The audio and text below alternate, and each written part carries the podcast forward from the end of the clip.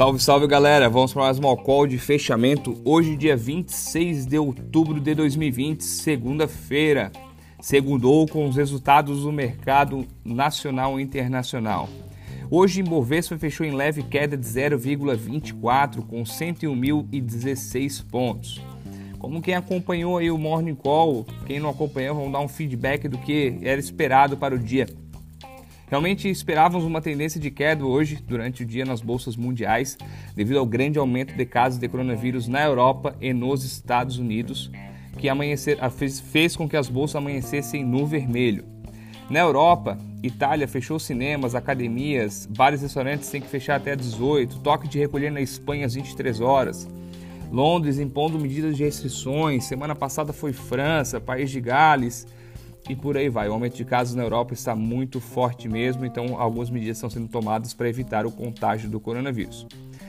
Com todas essas medidas tomadas e a preocupação, a Europa hoje fechou em queda, forte queda por sinal, Eurostox caiu 2,93, DAX na Alemanha incríveis 3,71 de queda e Londres 1,16. Já nos Estados Unidos, tivemos recordes de casos de sexta para sábado. Um recorde que a gente não gosta de falar. Se fosse um recorde para algo bom, assim, tudo bem, né? Mas foram 83 mil novas infecções de sexta para sábado, superando o recorde anterior, marcado em julho, com 77.300 contágios em um dia. Além da preocupação com o contágio de coronavírus, é, houve também nos Estados Unidos uma menor animação dos investidores, digamos assim, quanto àquela novela do pacote de estímulos.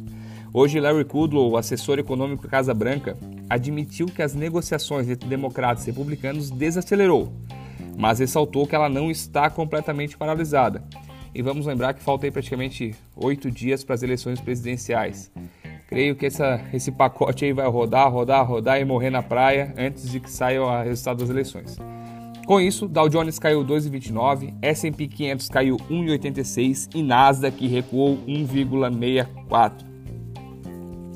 Com o aumento de casos e novas medidas de restrições, o petróleo, a commodity, também sofreu uma forte queda hoje de 3,16% no barril Brent, fechando a 40 dólares e 45 centavos.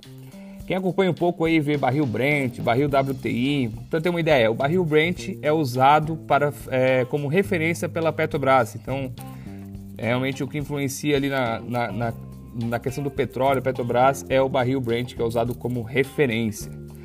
Falando um pouquinho da queda do nosso índice, que a gente abriu aqui o podcast, não entrou diretamente nele, é, foi uma das bolsas que teve menor queda.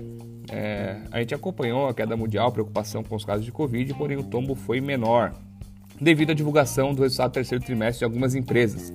Um, um, número forte hoje foi da empresa Ipera Pharma, que é a maior empresa farmacêutica brasileira em termos de receita líquida e capitalização de mercado. Isso fez com que as ações subissem bastante, influenciasse o índice e também boas notícias vindas de frigoríficos. Exemplo, a Marfrig foi autorizada a retomar a venda de carne bovina para a China. Com isso, nosso índice fechou em leve queda de 0,24 e não rompemos os 101 mil pontos. E se Deus quiser, nós vamos romper e vamos terminar a semana em positivo. Vamos pensar positivo que as coisas acontecem.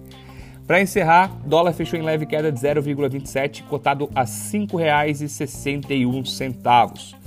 Pessoal, por hoje é só no nosso call de fechamento. Aguardo vocês amanhã no Morning Call com as notícias prévias da abertura de mercado. Vamos ver como é que vai seguir a tendência. Um forte abraço e boa noite.